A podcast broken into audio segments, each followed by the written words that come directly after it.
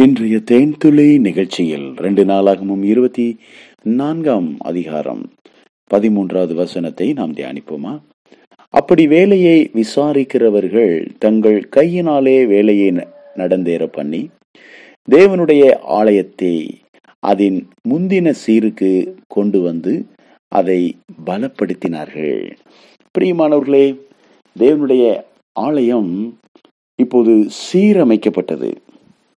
தேவனுடைய ஆலயம் பழுது பார்க்கப்பட்டது.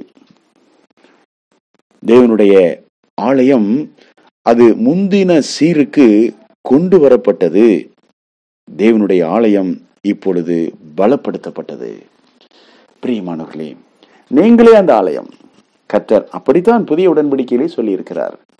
இப்பொழுது நீங்களே அந்த ஆலயம் என்ற இடத்தை மையமாக வைத்து நான் சொன்ன இந்த வார்த்தைகள் எல்லாம் இன்னும் ஒரு முறை நீங்கள் சிந்தித்து பாருங்கள்.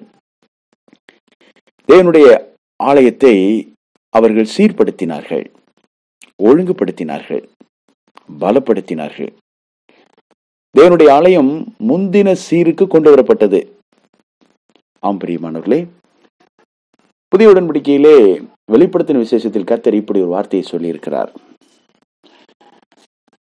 ஆதியில் இருந்த அன்பை விட்டாய் என்று உன் பேரில் எனக்கு ஒரு குறை உண்டு என்று.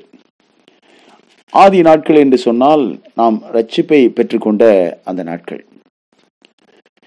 நீ குளிருமின்றி அனலுமின்றி வெதுவெதுப்பாய் இராத இருக்கிறபடினால் உன்னை என் வாய் நின்று வாந்தி பண்ணி போடுவேன் என்றும் கர்த்தர் சொல்லுகிறார். பிரியமானவர்களே இதெல்லாம் ஒரு மனிதனுடைய வாழ்க்கையின் நடைமுறை காரியங்கள். உன் கிரியைகளை அறிந்திருக்கிறேன். நீ குளிரும் அல்ல அனலும் அல்ல. நீ குளிராயாவது அனலாயாவது இருந்தால் நலமாயிருக்குமே. பிரியமானவர்களே குளிர்ந்து போன வாழ்க்கையை மறுபடியும் சூடாக்கி விடலாம். மிகுந்த அனலாக இருக்கிற வாழ்க்கையை நாம் ஒன்றும் செய்ய வேண்டாம். அது அப்படியே போய் கொண்டிருக்கும். உதாரணத்துக்கு வீட்டில் காலையில் உங்களுக்கு காஃபி கொண்டாந்து கொடுக்குறாங்க. உங்கள் மனைவி உங்களுக்கு காஃபி கொண்டாந்து கொடுக்குறாங்கன்னு வச்சுக்கோங்க. அந்த காஃபியை நீங்கள் சாப்பிட்ற நேரத்தில் ஏதோ சின்ன வேலை செய்துட்டீங்க. அது சாப்பிடக்கூடிய அந்த சூடு குறைந்து விட்டது. அந்த கிளாஸை தொட்டிங்கன்னா சூடாக இருக்கும். வாயில் வச்சு குடிச்சிங்கன்னா ஆறி போயிருக்கும். இப்போ அந்த டீயை அந்த காஃபியை குடிக்க முடியுமா முடியாதா? முடியாது பிரியமானவர்களே ஆனால் கிளாஸை தொட்டால் சூடாக இருக்கும். அந்த அனல் அதில் இருக்கும்.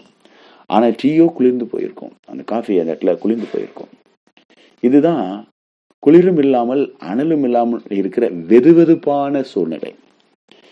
பிரியமானவர்களே அனலாக இருந்தால் மட்டுமே ஒரு வேலையை செய்ய முடியும்.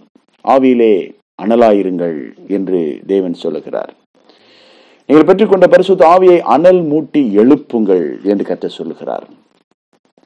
நீங்க இரும்பு பற்றைக்கு போயிருக்கீங்களா? அங்கே இரும்பை அடித்து அதை பழுக்க காய்ச்சி அதை ஒரு கருவியாக செய்வார்கள். ஒருவேளை அருவாள் கத்தி இதே போல ஏதோ ஒரு கருவி செய்வாங்க.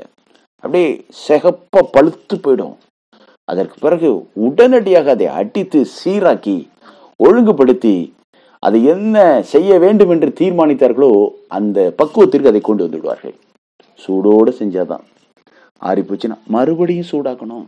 மறுபடியும் பழுக்க காய்ச்சணும். அப்பதான் மறுபடியும் அதை ஒழுங்குபடுத்த முடியும்.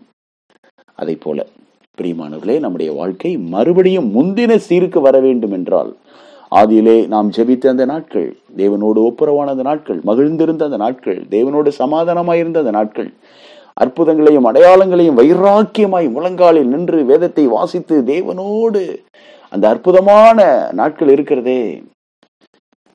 மிக அருமையான அந்த ஆதி நாட்கள் ரட்சிப்பை பெற்றுக்கொண்ட அந்த ஆதி நாட்கள். ஒரு ஃபயர் உள்ள இருந்திருக்கும். தேவன் மேல ஒரு அலாதியான ஒரு விருப்பம்.